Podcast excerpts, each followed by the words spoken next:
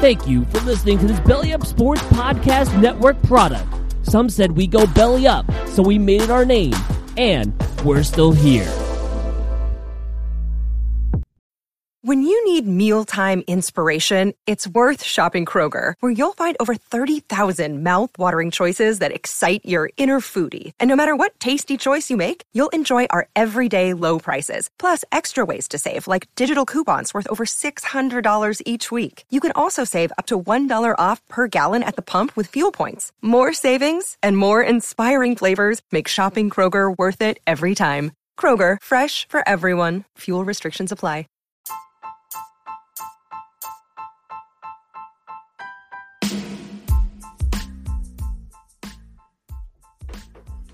All right, welcome to another episode of the Backdoor Cut, the Grizzlies podcast on Nothing But Net channel at Dash Radio. Uh, I am Sam the Chief. I'm joined with our man on the West Coast, Mason. You know him as Barn Burner Slim. Our resident Justin Holiday Stan. Mason, how are you? Hey, I'm doing well, man. My Memphis Tigers ended the regular season with a win uh, on the gridiron. Big win going to Montgomery Bowl against FAU. Um, nothing spectacular, definitely not like it was the Cotton Bowl last year, but excited for that group and just what that program has become, man. Shout out to all the seniors who played their final game, just putting in the work for the program that honestly brought us back from years of mediocrity. And uh, while we were in college, you know, we combined to win like 12 games over the four the four falls we were there. So Rough. just just really nice to see what the program has grown into. Excited for them. Excited for my Tennessee Titans, as I see my, my man Shawn is too. A big win over the Jacksonville Jaguars. Um, always good to beat the Jags. I mean, ever since the Titans moved to Nashville, uh, it's been fun beating the Jags. And Derrick Henry, beast, over 200 yards, two touchdowns. I think that's like the fourth time he's done it in his career, uh, the most in NFL history. Just a special talent to have in Nashville. And then AJ Brown is a monster too. Just two physical specimens. So Sam, I'm hyped up on football juices. We had the Grizzlies yesterday as well. Excited to talk about that. But uh, why don't you introduce our guest? Yeah, we'd really like to welcome Shawn Coleman onto the program. You can find him at Stats SAC on Twitter. He uh, is a self-tortured Tennessee sports slash Braves fan, as he identifies in his Twitter bio. He writes for uh, sports. Uh, he writes for SBN Grizzlies, um, and he writes for Talking Chop as well, some Braves. And he also hosts Locked On Grizz, which I'm sure you remember your old friend Mark King hosting that prior to Shawn taking over. Uh, so we welcome Shawn to the program. Shawn, um, how are you besides being a, a, total Nostradamus with predicting who the Grizzlies are going to draft? I mean, you wrote that article. I, I, I, think you're working for the front office and you just like haven't come out and said it. yeah, well, if I was working for the front office, I'd, I'd, I'd, be enjoying this. I'd have a little bit better camera going on here, but uh, but thank you very much, guys. I, uh, I mean, it, it's a pleasure to be here. Yeah, it's um, that was that was a fun article to write, but this is to me the peak of being a Grizz fan, and also you know having gotten into blogging and podcasting, talking to great folks such as yourself ran across y'all, you know, over at the locker room app a, a, few weeks ago, and that was just an absolute blast. So can't thank y'all enough for having me back, for having me on, you know, the actual podcast. Sure, man. We're happy to have you. We have a preseason basketball started in the midst of everything. We have empty stadiums, uh, even more empty than preseason would usually yield because of COVID. But we have basketball. Games are being played. Games started Thursday. The Grizzlies played their first game Friday. Uh, I mean, how are we feeling about this Grizzlies squad based on one game of 48 minutes of action? Shawn, what are some early thoughts? Well, you know, when we heard, you know, we've heard Coach Jenkins talk about in the media sessions and things such as that, you know, the big buzzwords are playmaking and versatility and, you know, really the, you know, individual improvement. And I think you saw some of that yesterday. Uh, you know, there certainly were, you know, some, some, you know, sloppy moments, but that's, you that happens. They played nine games of basketball in a matter of eight months. Uh, but the things that really stood out to me was that this team last year, one thing that they were elite at was passing the basketball. They were second in the league in assists.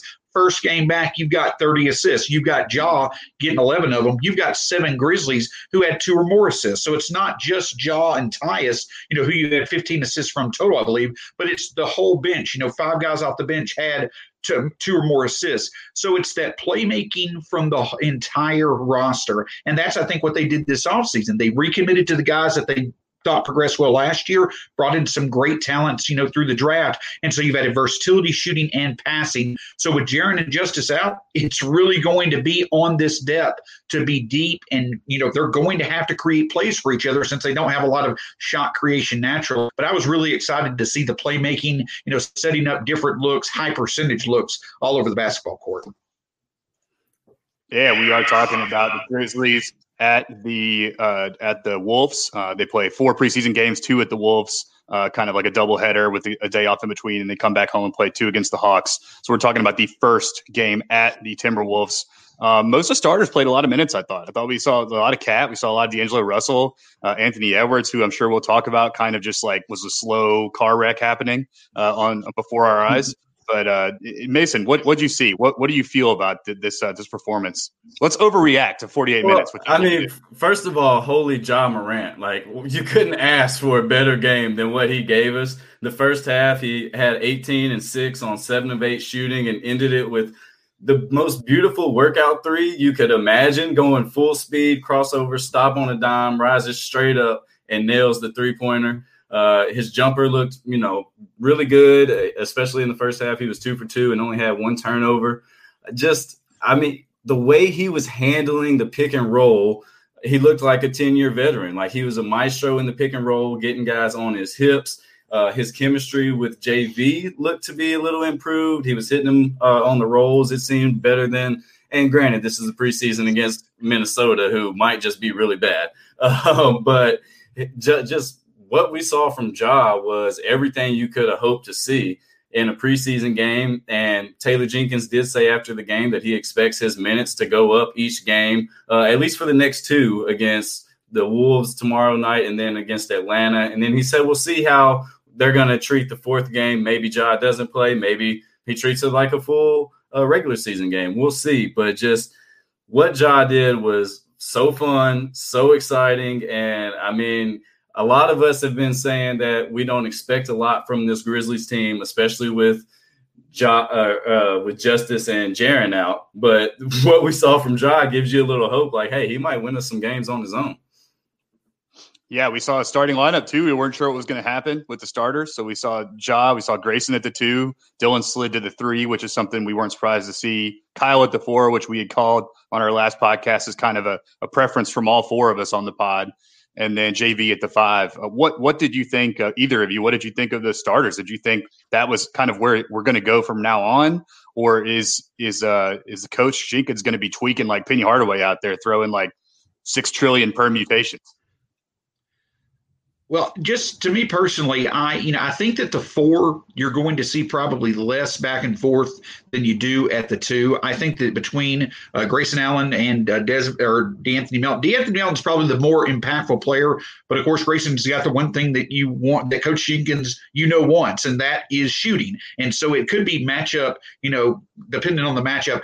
I am an advocate for wanting to start Brandon Clarke. And I know that the reason why they want to start Kyle Anderson was because of the facilitation, you know, with two shooters around Ja, which makes sense. And also his defensive presence. It makes sense, you know, his veteran presence. Plus, you keep Brandon, um, you know, Clarke in that very advantageous six man role where he just absolutely excels. He, he's one of the most beneficial elements to this Grizzlies roster out of that six man role. But I would love to see him get the start at the four. I, I think in the long run, you're probably going to see De'Anthony probably play the most minutes at the two.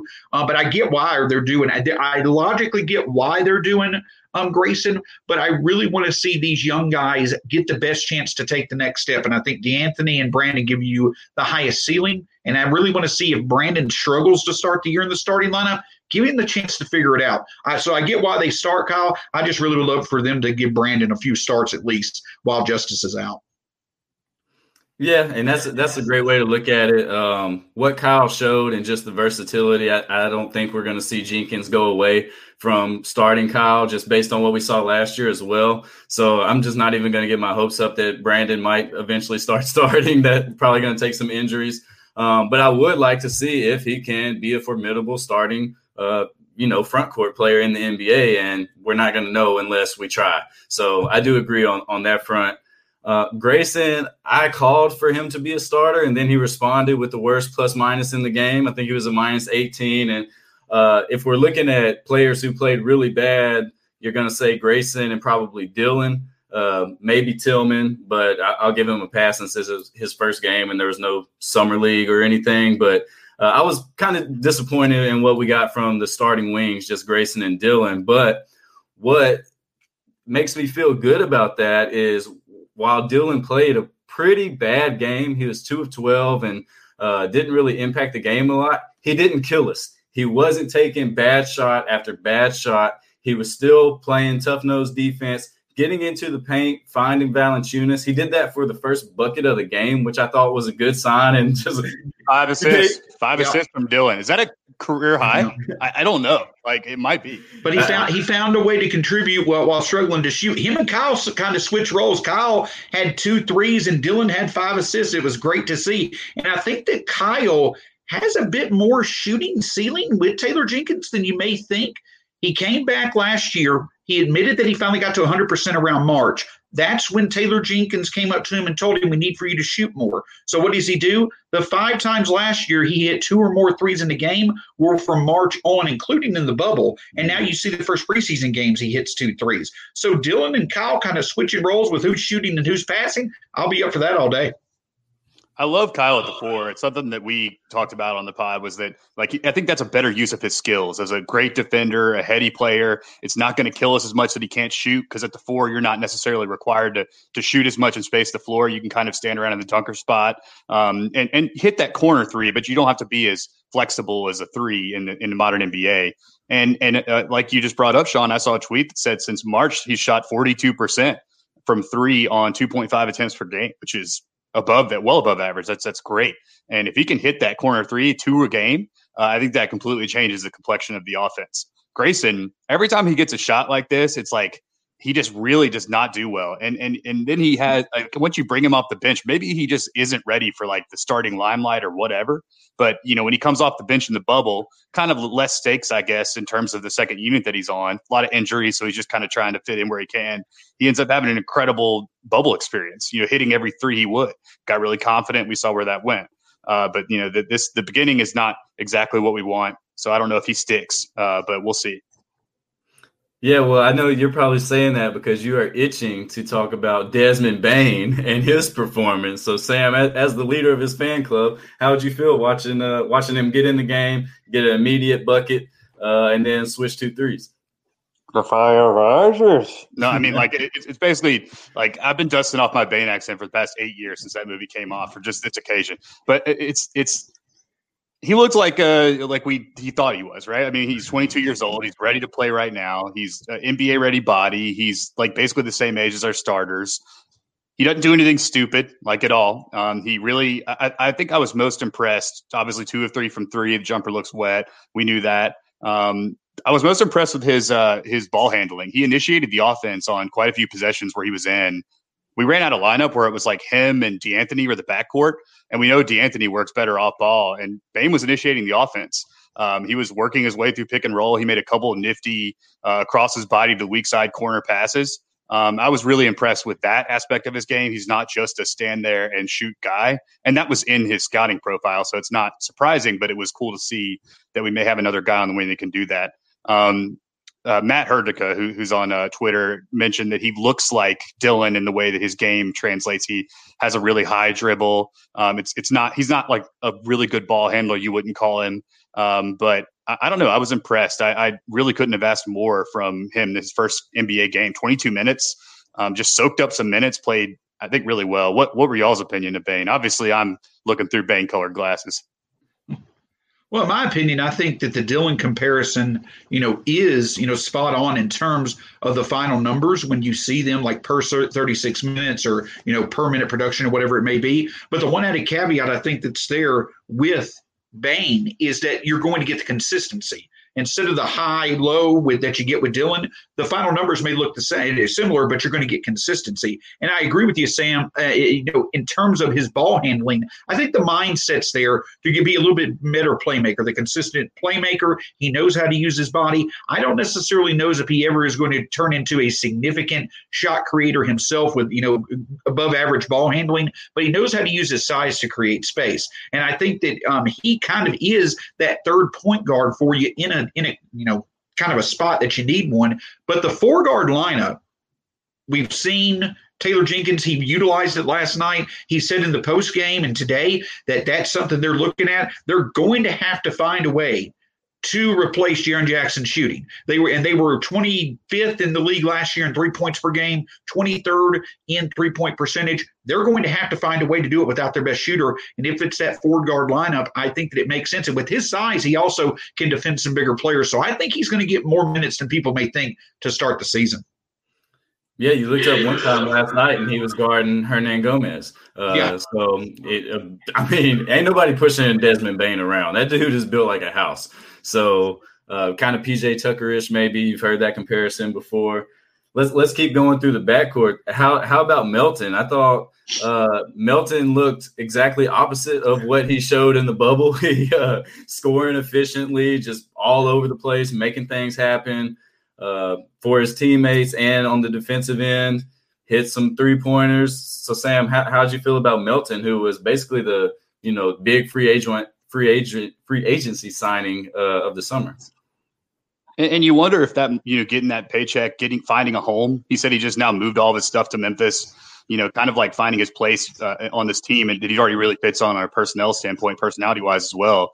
He looks like he looks more in shape. Not that he ever looked out of shape. He's a skinny dude. It's not like he's ever gonna like look fat or anything, but he just looks really in shape right now. And I think you could tell like it allowed him to play his frantic, um, you know, Red Bull like energy drink game that he plays. Uh, and and I, that was something I noticed. He just looked fleet of foot. Like it's kind of the intangible eye test of how a guy looks uh, as much. And so it allowed him to kind of tap into what he was doing before. I don't know what was going on in the bubble. I mean, obviously these guys are human beings. Maybe there's something personal life going on. Maybe he just like hadn't had a chance to really work out a ton in that four month off season. Uh, it just it just didn't work out for him in the bubble. But I mean, I'm glad to have him on board. And he was back to being Mr. Do Something, as uh, as they've aptly named him on the Fox Sports South broadcasting crew.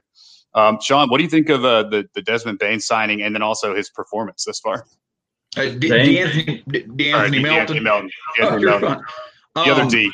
I, am happy with it uh, because, and the reason why I say that is because eventually I think, you know, he's on this contract, Tyus Jones is on this contract, Dillon Brooks is on this contract. The reason why they're all making around eight to 10 million a year and they were signed for multiple years, the Grizzlies are really wanting to fill out their backcourt going forward with Ja Morant. Is that having a solid backup point guard to pair with him? Maybe. But is it also having a third combo guard, which you see with Dillon and um, uh, De'Anthony Melton? I think, but the other thing about those contracts, they're tradable. And so as this year goes on, you figure that out. I think that one of these guys becomes trade bait. I think it's long term. It's probably going to be Dillon, but I liked what I saw from De'Anthony Melton. And the big thing about it is, is when they talked with Tyus Jones earlier this offseason, he talked about that when it came to their shooting and just these guys who you clearly see that they add value, but you clearly see that there's other areas where they could take the next step. They feel better about taking that next step, especially scoring. Now they're in now that they're in year two of Taylor Jenkins' system.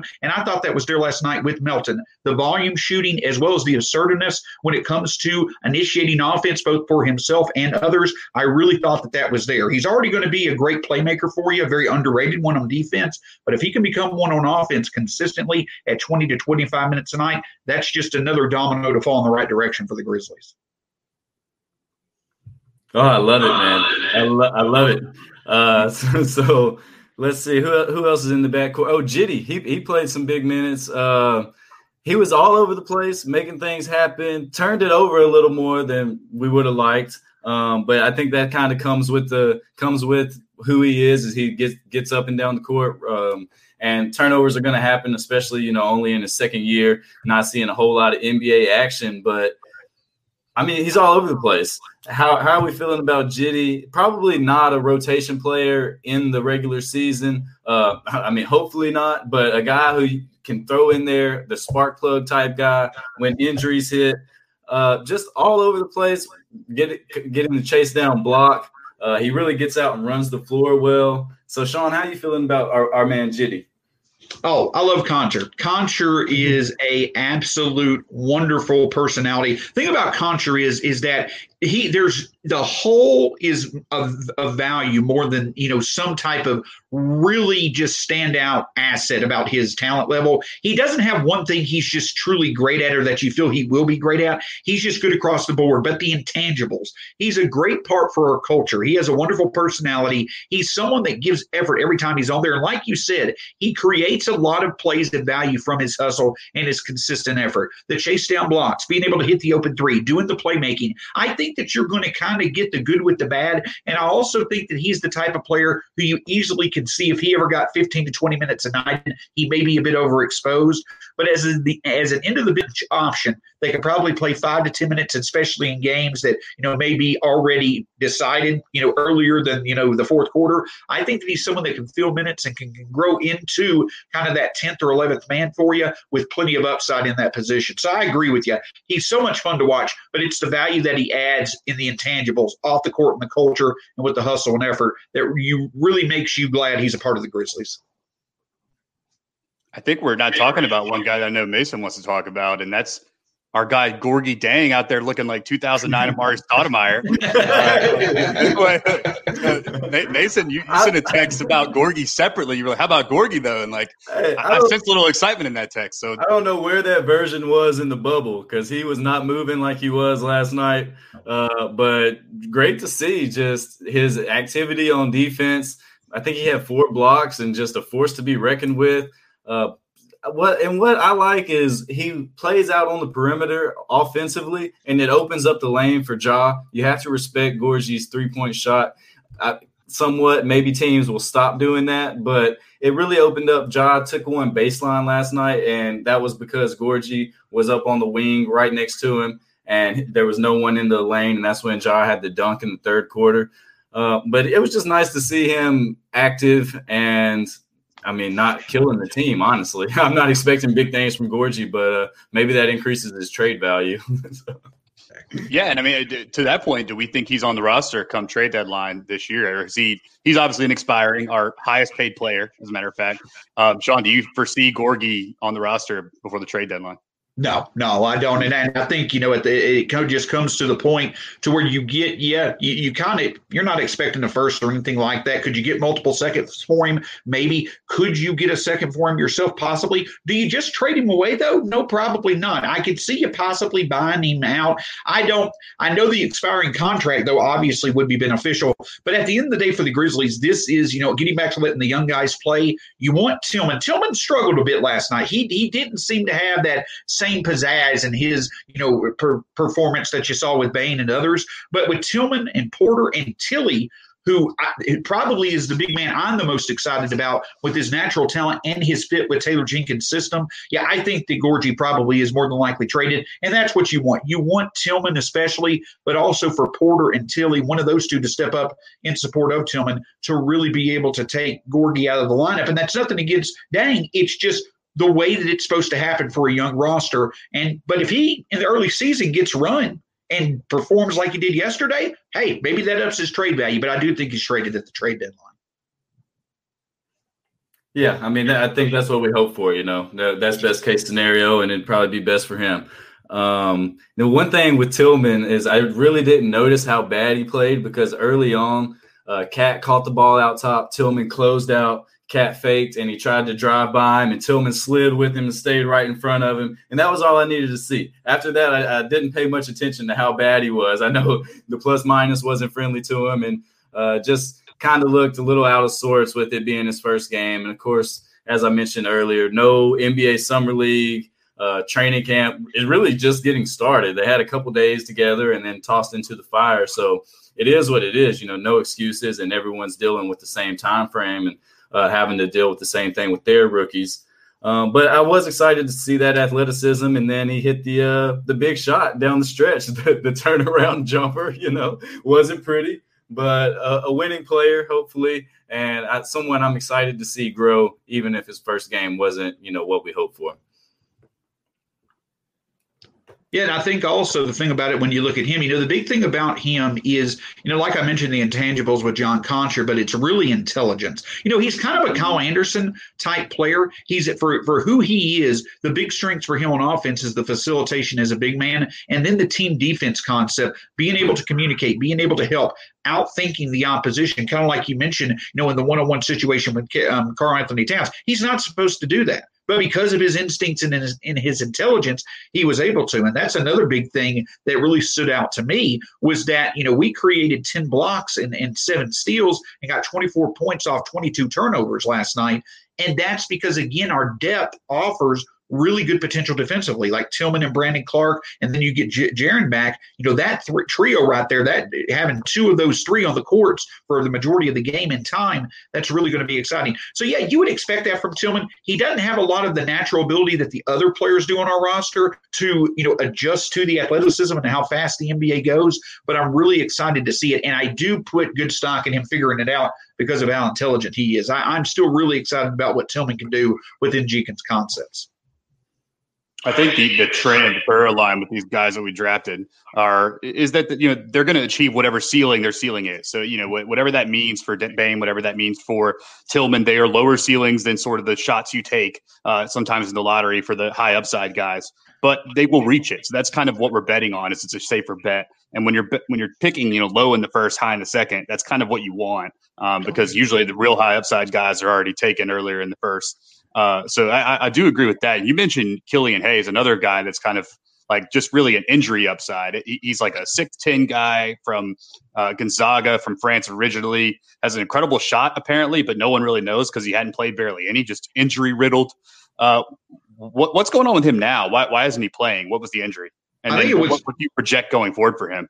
I think it was the hamstring. I think that he has ha- hamstring type issues, and that's that's what you're hoping. I don't necessarily think I can't remember what his injury history was. I do think there was a little bit of concern that he's injury prone, but I think a lot of his injuries were from a few major ones that were just kind of freak accidents that occurred. You know, just one time things and they were fixed. Um, I, you just you have to hope the talent wins out over the injuries, and and that's the thing about it. The reason why I'm so excited about Tillie is because if it's on most two-way contracts, they're developmental guys, they're big project guys that you hope maybe turns into a rotation player. It's not that case with Tillie. It's injuries with him because if he would not have been injured, in my opinion, he's likely a top 15, top 20 pick in this draft because of how well his game translates. Like he's one of the best shooting big man pedigrees to come out of college over the past 30 years. And you look at what Taylor Jenkins prefers for his system. You look at how he develops the shot of those type of players. Tillie is the perfect fit for his system. And that's why I'm so excited. I think that how deep he is on the depth chart may be a bit of a detriment to what he can do to start out. Of course, you know, if he can't stay on the court, that's another big thing. But we saw in the bubble that Anthony Tolliver got starts over Brandon Clarke, Gorgui Dieng, um, Josh Jackson, and others because he was the one that could, in some way, shape, or form, show some type of shooting ability. And that's that's the reason why he started. And that's what I think gives Tillie kind of an upper hand. So I think it's going to be a bit of a slow start, but at some point when he gets fully healthy, he's going to get a spurt going, a really encouraging spurt, maybe towards February, March. And I think that we'll know who he is by the end of the first half of the season. And that's exciting. Then uh, the, the other front court guy we have is Jontay Porter, who similar situation, injuries, injuries, injuries, but – all the talent in the world and just waiting to see what he can do. So, uh, just really impressive what the defense was able to do without really most of our bigs. Um, the, the 10 blocks is just a product of activity and hustle and just, you know, will to play hard. Um, so that's one thing that we do have is a bunch of guys who are balled in. They're going to bring it every night and they're going to play hard. The shots may not always fall, but this Grizzlies team is never going to be an easy out. um, especially if Ja decides to score in the first half and not wait till the fourth quarter, which was another uh, thing we didn't hit on t- today. That was you know just ex- encouraging to see moving forward. Um, and he was still able to get his guys going. So he's just kind of finding that balance as a second year point guard. I mean, it's just uncanny what what his potential is for this year. Uh, I can't wait to watch him match up with Trae Young this week and just that head to head matchup. Uh, we kind of got a little rivalry brewing with the Hawks. I think Ja is already better than Trae. I mean, Trae is an all star, but his team's never uh, you know, been even close to the playoffs. And Ja just carried a team in the West to the brink of the playoffs, the play-in game. Uh, so, uh, how, what are y'all looking forward to in these next matchups with the Wolves and then with the Hawks? Well, I think you hit the nail on the head, Mason. I could not have put it better myself. You put you you said activity, and that's what Taylor Jenkins loves. That's why we are so good on the fast break, is because of how how athletic and how fast and how effective a lot of our players are when it comes to movement. And yeah, last night for us to have the performance without a lot of our bigs, it was great. We already, you know, he put a lot of pride in the fact that the Grizzlies were top ten defending the paint last year. But if we can utilize the same reasons why we're so good on the fast break with activity and movement and discipline movement on the perimeter, that sets up opportunistic oppor- uh, plays for them, us to then get on the fast break. So that activity on defense leads to a strength of being on the run. I really am looking to see if we can consistently do that. It made the difference last night. We hit two fewer and eight fewer free throws, but we were able to overcome that with our defensive activity and how we capitalized off of it. I think that's an area where the Grizzlies have a lot of potential, and I'm really hoping that they continue to display that going through the preseason and the start of the season. So great point. Yeah, I'm looking for. I mean, just speaking about this game in particular, we shot 11 of 40 from three, which is 27.5 percent. Not great at all. In fact, pretty bad. Still found found a way to win the game. Uh, some of that, of course, is in the fourth quarter when the bench units are playing, but um, you know, it, it was still pretty encouraging to, to, grind out a win in different ways. Usually in the fast break, as Shawn just alluded, despite shooting bad. So, like you mentioned, when the shots don't fall, maybe this team can you know figure out something else and how to win the game, which goes to their their grit and and their willingness to play hard. Um, and, and, you know what, Sam? Like, but while we shot bad, I didn't think we took a lot of bad shots. No. I thought, I thought important distinction. We were getting to the middle and kicking it out, and it was the shots you want. They just, you know, we're not a great shooting team. We know that. Um, but, but I thought the culture and the offensive philosophy uh, wasn't just get down there and throw up the first three you see Jae Crowder. It was a little more. We, we are going to be quick, but it's deliberate. We're quick for a reason. We're trying to get to the middle, kick uh, Kyle, you cut because we don't want you shooting from the wing, and Ja's going to hit you. Like w- we saw a lot of good action on, offensively. I thought. Yeah, and, and one thing I'm going to be looking forward going forward to in the second, the rest of the preseason, really for the rest of the season, is that that Kyle Anderson corner three to see if it's kind of it, it's consistent. See if that goes down. He's going to get two of them a game.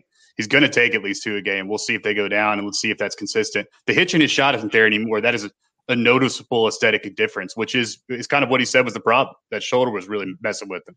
Um, and then I also uh, am really going to be looking uh, for the. And I just had a brain fart. What the other thing I was going to be thinking about, mm-hmm. but um, well, how did uh how did they shoot from three? Uh, they shot better. They shot uh 37 percent, 13 of 35. So actually pretty well. I don't remember them getting a ton of open threes necessarily. I, I, I feel like some of our weaknesses last year were defending the three point line. Um, but uh, yeah, one thing that I wanted to bring up was in the flow of the offense. There was a couple times where we were struggling to, to uh, get a ball to go down, uh, and we ended up feeding JV. Like there was like two back to back possessions where we couldn't get a shot, and then on the third possession we came down and fed JV, and he got us a bucket and kind of stopped the bleeding. And that was something that we said last year over and over, like a broken record. When you have a guy like that that can get you a bucket in the paint, like and you can't do anything else on offense because things aren't falling. Like feed him the ball. Let, let him make something happen. And I, I, noticed us doing that kind of within the flow of the game which was something that we didn't do last year. Now that might just be a bunch of guys that were really young just another year older playing together probably what it is but that was encouraging to see. Um, any other thoughts on this game? Or, or what, mason you like the hawks matchup? You want to see Trae versus ja? Hawks are a better team than the grizzlies on paper and they're healthy right now. So that could be like whereas i don't think the the Timberwolves are. I think you can definitely argue with us injured, maybe the stakes were a little bit uh, evened. But um, you know, I think that the Hawks are for sure a better talent team, so it might be exciting to see us go up against that. Well, hold on, let's back up. And we, we didn't really talk a lot about Anthony Edwards, but the number one pick coming off the bench um, in, in a team that has, you know, sucked for years, just to be brutally honest uh, not not great. Not not what not what you want. You know, imagine us picking Ja and not starting him even in the preseason game. Um, I, I, know maybe the fit's not there, but and you got to think Edwards will be starting sooner rather than later. But uninspiring performance from that Minnesota team. I know they haven't played in you know eight nine months, so maybe that is uh, some of that is due to the inactivity of their team. Uh, we know we all know what KAT has been through. I mean, a hellish offseason. Uh, definitely sending our thoughts and prayers for him and his family. Just can't even imagine uh, the pain and, and sorrow that his family's been through. But despite all that, Minnesota, I mean, one of the worst teams in the West, I think, and I, I think I penciled them in as a team that we should be better than, even without Jaren and Justise. Uh, Shawn, what's your thoughts on the Timberwolves' kind of overall outlook? Well, eh, you know, they, they have playoff aspirations, and, you know, they re up Malik Beasley. They brought in uh, uh Juancho Her- or Juan Hernangomez. I can't even get his name right, but that's kind of going to be their other big player that they have, you know, in that in that front court. At the end of the day, I, I'm a huge Karl-Anthony Towns fan. I know he's been through a lot. I also know that there's been questions about, you know, him really being not locked into the Minnesota, um, you know, situation, but you know, just the effort that's needed on defense there to really make the difference. But he's the type of player that you want to build your team around.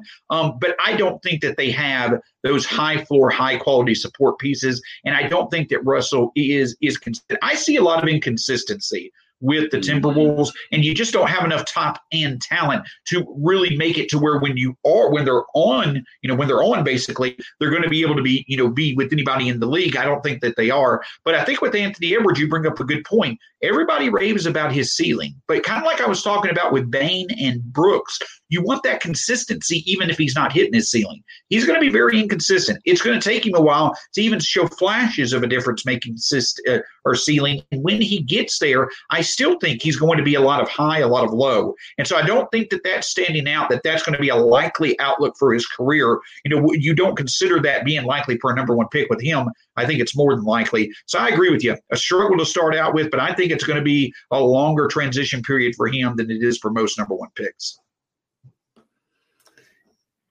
Yes, Sam. Any thoughts on Edwards? It was tough. I mean, and you wonder why he didn't start really because I mean we saw a, Kogi start at small forward. It's not like it was some other guy that's given him consistent minutes. He's been as much of a flash in the pan guy as any of their other wings. Malik Beasley probably their most consistent wing, and he was already at the two guard.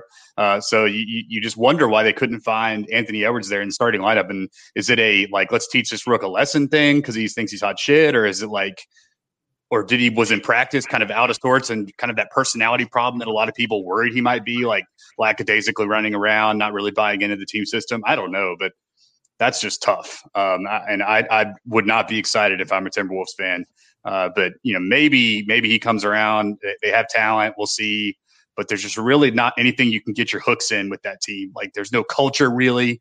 They don't have a guy like Ja or even Jaren necessarily. I mean, you KAT and D'Angelo had been all stars, but I still don't feel like I wouldn't trade Ja or Jaren for either of those guys. I don't think. Maybe KAT, I guess, but yeah, I wouldn't trade yeah. Jaren. I, would trade Clarke. I, I, would. I would put Clarke If you could give me um, a deal around two firsts, um, Jonas and Clarke. I would do that deal on a heartbeat with KAT, especially with him having four more years on his contract. Um, I, that's probably a bit light, um, but but I do agree with you. I probably wouldn't trade Ja or Jaren to get to get Karl-Anthony Towns. Yeah. Um, any other thoughts on the Wolves, which we play again tomorrow night in the second uh, second game of the doubleheader? Um, any more thoughts on the Wolves? Well, the, the thing that I'll also say to about them real quickly is that when you look at them, they're kind of to the point that, you know, I talked about it yesterday on Twitter. You look at that next big guy who you could see as a trade target, maybe in the next 12 to 18 months if he gets disgruntled. I think that Karl-Anthony Towns has a better chance of being that guy than most people might say. But one of the reasons why is because the Wolves, I don't want to say they wasted their opportunity, but this has been their opportunity to really make the most of giving him reasons to stay. That was trading D'Anthony that was trading for um, D'Angelo Russell. And yeah, that's his best friend. That may keep him there for a few years. But D'Angelo Russell isn't the second guy on, on a true playoff or title contender. And now you get the number one pick and probably what's going to be the weakest draft in many years and many years to come. And you get Anthony Edwards, who probably was the right pick for your system. But he, again, his, his inconsistency. So they've hit like you would love to do in their situation of trying to keep Karl-Anthony Towns here, but the talent that it's generated, I don't think it's really that much difference making long term. So I think that they've made the right moves. It just has not been the talent that you would hope would be there. And so I think that yes, they they probably don't have the outlook as many might hope. And it, it it's really just crazy how the timing affects everything. You know, Yeah, when, yeah. when it was our turn, we got Jaren Jackson and Ja Morant, and the Exactly. Timberwolves got KAT, but never that other piece. And there was always the speculation about Devin Booker maybe uh, Yeah. coming to join up in some form or fashion. But now that he's got Chris Paul, you can't imagine uh, he's going to be asking out anytime soon. But who knows? We've seen crazier things in this league. Stars get disgruntled all the time and ask for trades, and what they want usually happens. So, um, but yeah, I mean, I would, I would definitely trade Brandon Clarke and two firsts for KAT. Pair him next to Jaren and John. Oh shit, Yeah. that, that, that'd be a lot of fun. But um, so we got the Hawks this week. I know they lost the first game to the Magic Won the second. and won the second, I think. But uh, you know, Trae Young two for nine in 22 minutes to to start off the preseason. He couldn't be my point guard. Couldn't be my point guard. You know? Had him had a better second, had a better second game, but I, I just I, again like it just it feels like empty calories. You know, it's like eating donuts for breakfast. You can go get them and they're delicious, and it seems like you're doing something yourself a favor, getting some sugar, filling your tummy, but it just doesn't it doesn't end up in anything. You're still hungry by lunch, uh, and, and if you can't get my metaphor here, Trae Young puts up stats, don't win shit, and that's just kind of where he finds himself. Like, and I I he got to the point where I think we're led to believe that he asked the front office in year two, like, or I guess is approaching year three. Yo, I need like players now so I can win games, and you guys got to put some people around me. And like, credit to him. I mean, I guess these guys are getting, they're all like prodigies basically in terms of how they run their career and they ha- they shape their brand. But if he's already thinking about this, and the Hawks delivered, man, that they got the best people they could in this offseason and and players that fit Trae Young too. So we'll see what happens, but. I, I don't know. I, I, the first game, the leading scorer was DeAndre Hunter, who I'm really low on. Um, second game, Trae had a little bit better of a game, but still, like I, I think it'll be exciting to see the matchup. Um, Trae's obviously not a good defender, so you wonder they're probably going to slide over their wing on Ja and probably have Trae guard Dillon or De'Anthony or whoever we start, maybe probably Grayson. Um, and, and we'll look for that. But I don't know what what uh, what is your outlook for the the Hawks this year? I know I'm pretty low on them. Um, if, if you tweet anything, the Hawks fans hear a pin drop and then come out of the woodwork and defend their honor. But that's just that's where we stand now. What do y'all feel about the Hawks? I personally think they're a playoff team because they they they have depth, but there is a lot of positive potential, you know, with that depth. Like for instance, I feel that long term, I feel that Okongwu is a better bet than James Wiseman. I think Wiseman has a higher ceiling, especially in Golden State, but I think Okongwu has a better chance with his defensive ability, especially in high leverage situation, playoff situations, of reaching that. So I think just when you look at all the names that are there, and when you look at the rest of the East, the other teams that kind of have playoff aspirations, it's kind of like due to an embarrassment of riches of depth, at least, I think that the Hawks should make it. But I agree. I think that this is a big, big thing for Trae Young. With Bogdanovich and Gallinari next to him, that's a trio of shooters. It's a nightmare for any defense. And then you've got Dunn and you've got Rondo who are brought into the equation to kind of help to, you know, minimize the defensive inefficiencies that he has.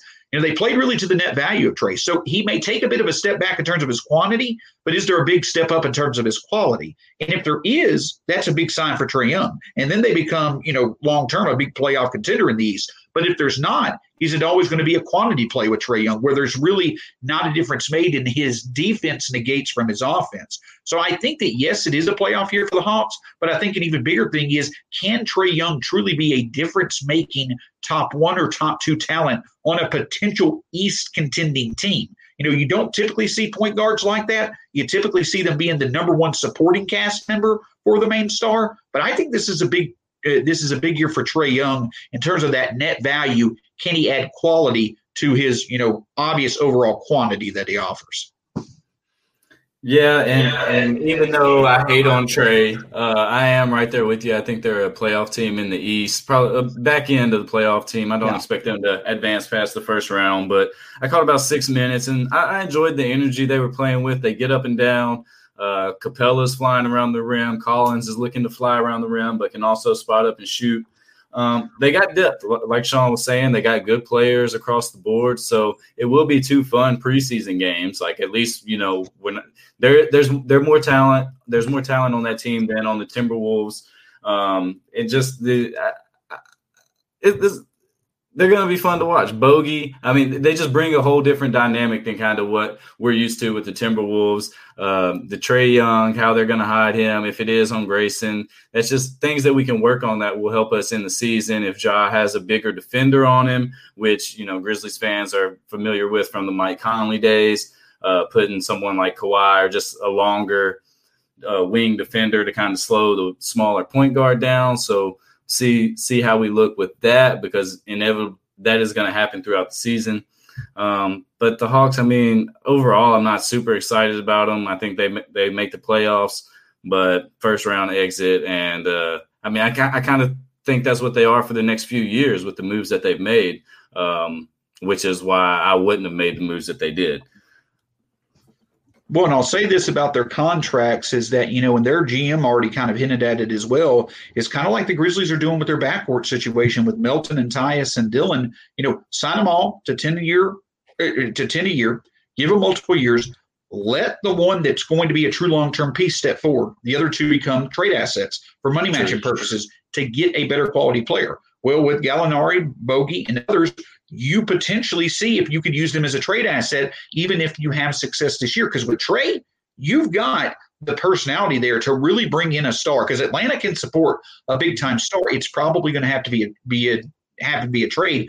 But for me, when it comes to the Hawks long term, regardless of what happens, they've got to build around Collins and they've got to do everything that they can do to, to develop Cam Reddish. He has true mm-hmm. difference making potential. It may or may not happen, but it could, especially if Atlanta has success this year. Um, so I think that that's another element to it. The Hawks have set themselves up to make the playoffs this year, but with the right creativity, with the type of effectiveness like our front office has had there in Atlanta, they could turn this into a really good long term situation. Yeah, we, when and, and, Trae hasn't been able to do it yet on any team, including his college team. He really has always been the stats guy that doesn't translate into wins. Um, so, but this year is the year where you determine whether or not he can do something else, you know, because he really does have the right personnel around. So it's kind of like a test beta year to see what he can be.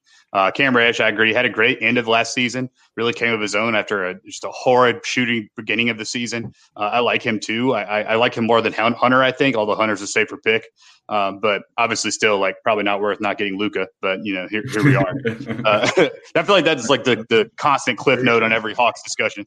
But um, but then there's a question of whether Luka would be good in Atlanta, and there's like you know all that sort of shit. I get for sure. Um, but uh, I, I just I don't know. I can't really get excited about them. We'll see what happens. Um, depth is important though. This that Shawn brought this up made me think about uh, on one of Simmons' pods. They were talking about, or maybe it was Hollinger. He was talking about how the variable this season is COVID, a, a variable unlike any season ever, uh, and how what does that mean, right? Like what what can we hypothesize based on this variable we don't understand? And they were talking about how it might help teams that aren't as good um, versus teams that rely on like a, like a, a, Lakers, for example, where they got like if, if AD and LeBron go down with COVID, I mean that's just any other team, right? Lakers on a Tuesday night without LeBron and Anthony Davis isn't striking fear in anybody, even though they did get better.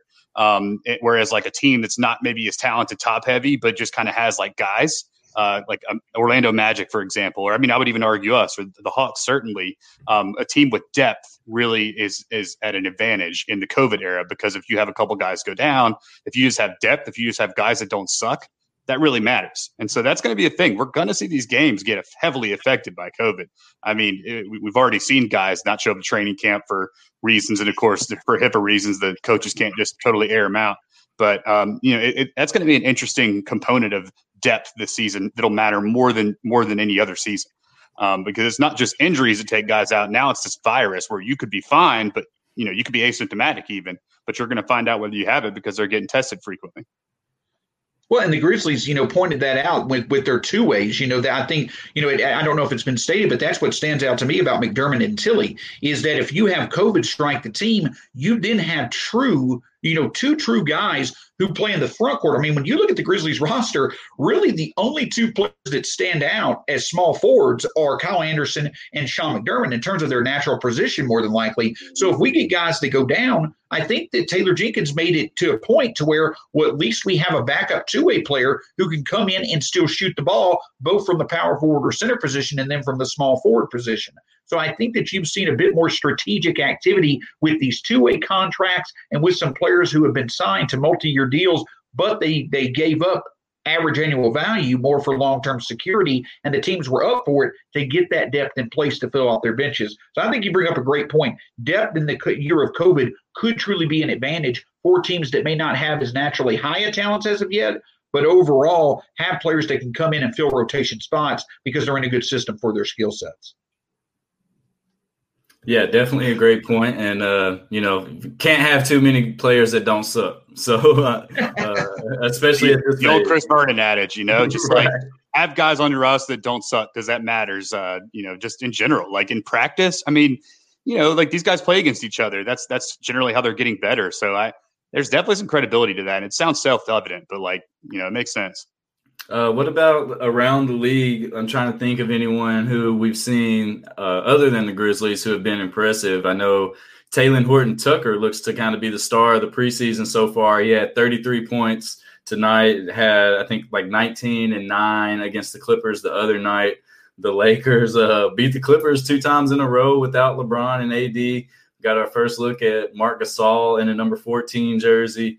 Um, as I know pe- some people in Memphis don't like the fact that he's playing for the Lakers, but I couldn't be more excited for him playing on a team with LeBron James and Anthony Davis, the Lake Show, um, just the biggest stage in the NBA for the regular season. I'm excited to see Marc and just the glimpses we've seen so far. I think he's going to make some of those guys like KCP, uh, Talen Horton Tucker, if he's on the court, uh, Kuzma. I think he's going to make those guys a lot better with his passing ability and uh, obviously covering up for defensive mistakes. But I, am really excited to watch that Lakers team play um, at full strength when the season gets going, even though it may be, you know, every couple of games that we see LeBron and AD, maybe not. But that's one one team that stuck out to me and uh, Talen Horton Tucker. Just uh, looking like a whole new player. We saw him briefly in the what was it, the Rocket series when they just like tossed him out there and we're like, hey, we got a little gem. We want to, we want y'all to see that we this guy can play and he's part of our future. And then uh, in the preseason, it's kind of been his show, him and Kuz, without LeBron and AD, and um, they look to be you know willing, uh, solid rotation players. But we'll see. It's preseason, obviously. I saw the the Blazers play. I mean, they, they look good. They they played their they trotted out their lineup of James CJ and um and Rocco at the four, and then they had uh who they had playing at the five. Oh, uh, uh Enes Kanter.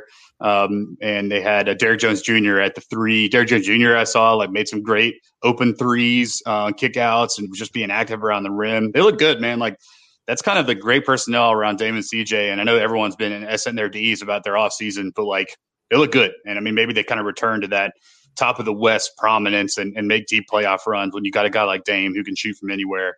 Um, so they look good that I saw. I watched. Uh, on the other hand, watched the Knicks twice. I don't know why because I like hurting myself. and uh, I, uh, dude, uh, Obi Toppin's kind of fun, but like he he runs so goofy. He runs like a like a Matrix character. Like he runs like this with his arms like giant wedges. But uh, anyway, he, RJ Barrett, like you want him to have a breakout season, number three pick. Like I really like the kid. You know, me and Mason were high on him. oh, yeah, we were like called Maple Mamba and shit, and we were like fully don't, in. On don't bring that up. Don't bring that up. yeah. Uh, so you know, and really, it's like product of a bad system, just a bad team to get on. Like you know, you really can't blame the kid yet because it seems like he he is a good kid.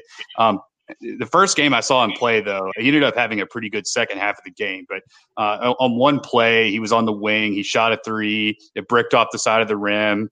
Um, one of his guys, I think Mitch Robinson, rebounded it, kicked it right back out to him. He shot the ball even more confident this time and airballed it. And I was like, that sucks. Like that. That to me is a player that like is really struggling on you know confidence or just like his abilities or whatever. It just was kind of a microcosm. I know it's preseason, I know it's the first quarter, but it was like the most Knicks. It's just like cut that out and put it on the Knicks header and like just let me look at it all the time because it was it was funny to me. But obviously, if you're a Knicks fan watching that, not what you want to see from your number three pick, potentially the you know second or first or third best player on your team. Um, Shawn, did you see anyone around the league? Any games you want to catch on League Pass? Talk about. Well, and, and I'll say this I won't mention all the names, but kind of general groupings of players. One hopeful bright spot of this season, despite the you know, you don't know what to predict about COVID, is all the stars that are going to be back. And from that, you're going to have a few other teams that are going to be contenders. You got Steph and the Warriors. I know that they're without Clay, but then you've got Kyrie. You've got, um, you know, um, Durant. I'll tell you this another name that I'm really, really excited to see is Nurkic. We saw just how much of a difference maker he was in the two games with the Blazers versus the Grizzlies. I think he's a big, big get for the Blazers that really make them possibly a top half of the Western Conference playoff picture type team. John Wall, he's get, looking good back in his run as well. So you've got those stars back and those different those difference makers back. But in that same Knicks game, um, Sekou Doumbouya, I can't, can't never pronounce his last name he had a really efficient game. So you've got these different levels of groups of players coming back. The stars coming back. You've got in a weak rookie class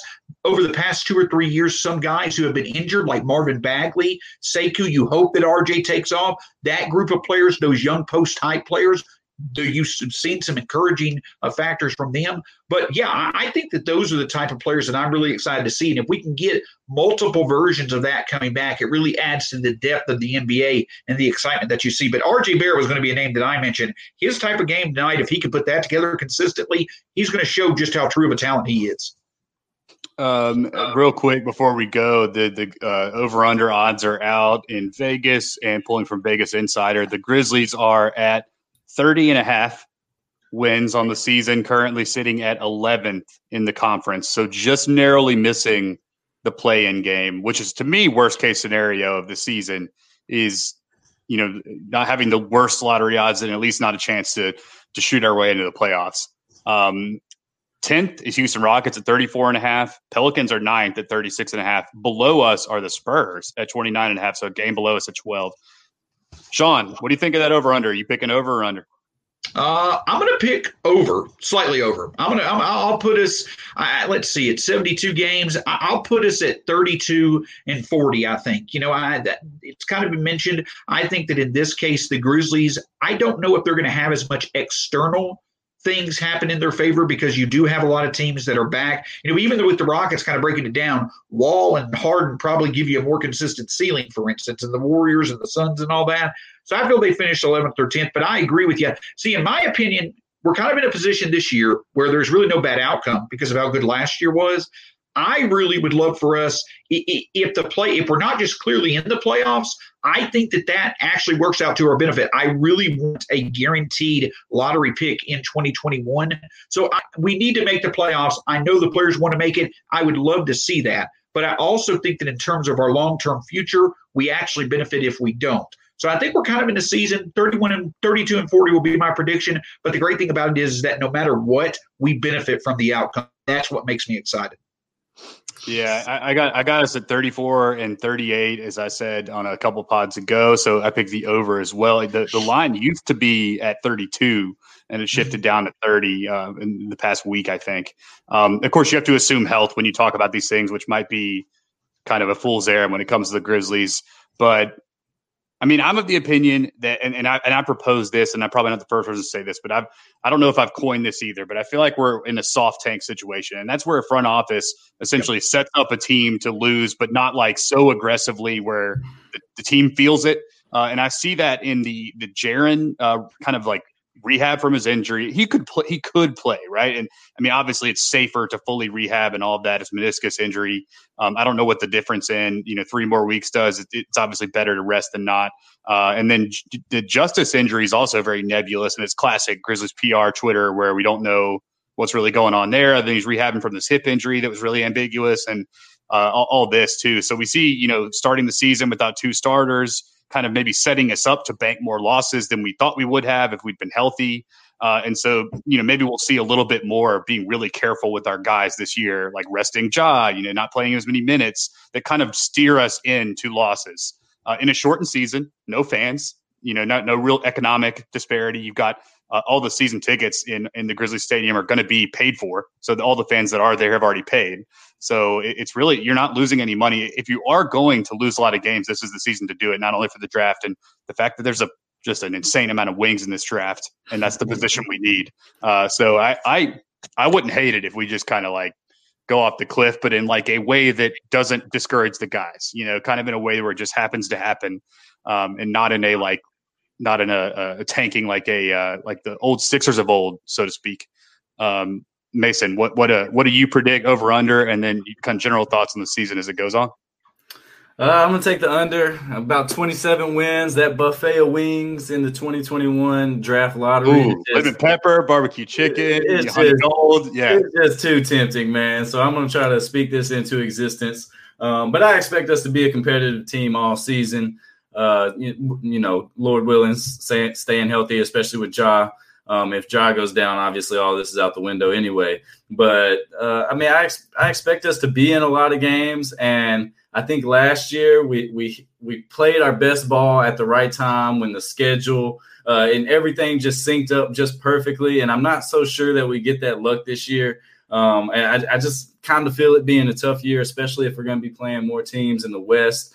Um, we don't know what the second half of the schedule looks like just yet, but I, I just think that it's going to be some growing pains. We're going to have some games that we could have won that we, we don't, and fan, fans are going to be frustrated. But then we're going to realize this is Ja Morant in his second year. Uh, we're lucky to be where we are, and he is progressing into a superstar. Maybe he's even on the All Star team. I think that would be um, a great thing for, for the team, for the city, and just the goal to accomplish uh, it, for this team this year is if Ja's an All Star, then uh, you know obviously that would be great. But not expecting this team to uh, rack up a whole bunch of wins. I think we got a tough schedule, and just like I said, I, I don't think the luck is going to be on our side this year. I can see think it being for a us ha- situation where we've got Go- like go a yeah, where we got like a the beginning of the bubble last this past summer where we had we're right in a couple of those games that Spurs game, that Blazers game, Um, you know, voraciously competitive, uh, nearly as good, but we just didn't have the juice at the end of games to finish them out. And if that's happening and we're losing that way, I, you know, I love that. I'd obviously prefer to win, but that's like that's kind of where you want to be. Maybe Ja takes a leap, makes the All Star team. That's another like miniature goal within a season for sure.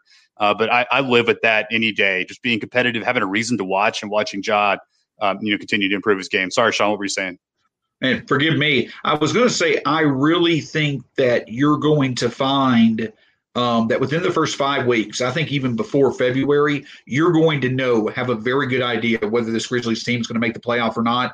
The best, the, the most manageable part of their schedule is before the MLK game, which is 13 games. I mean, you're not going to have John Jaren, but that's probably the weakest part of the schedule.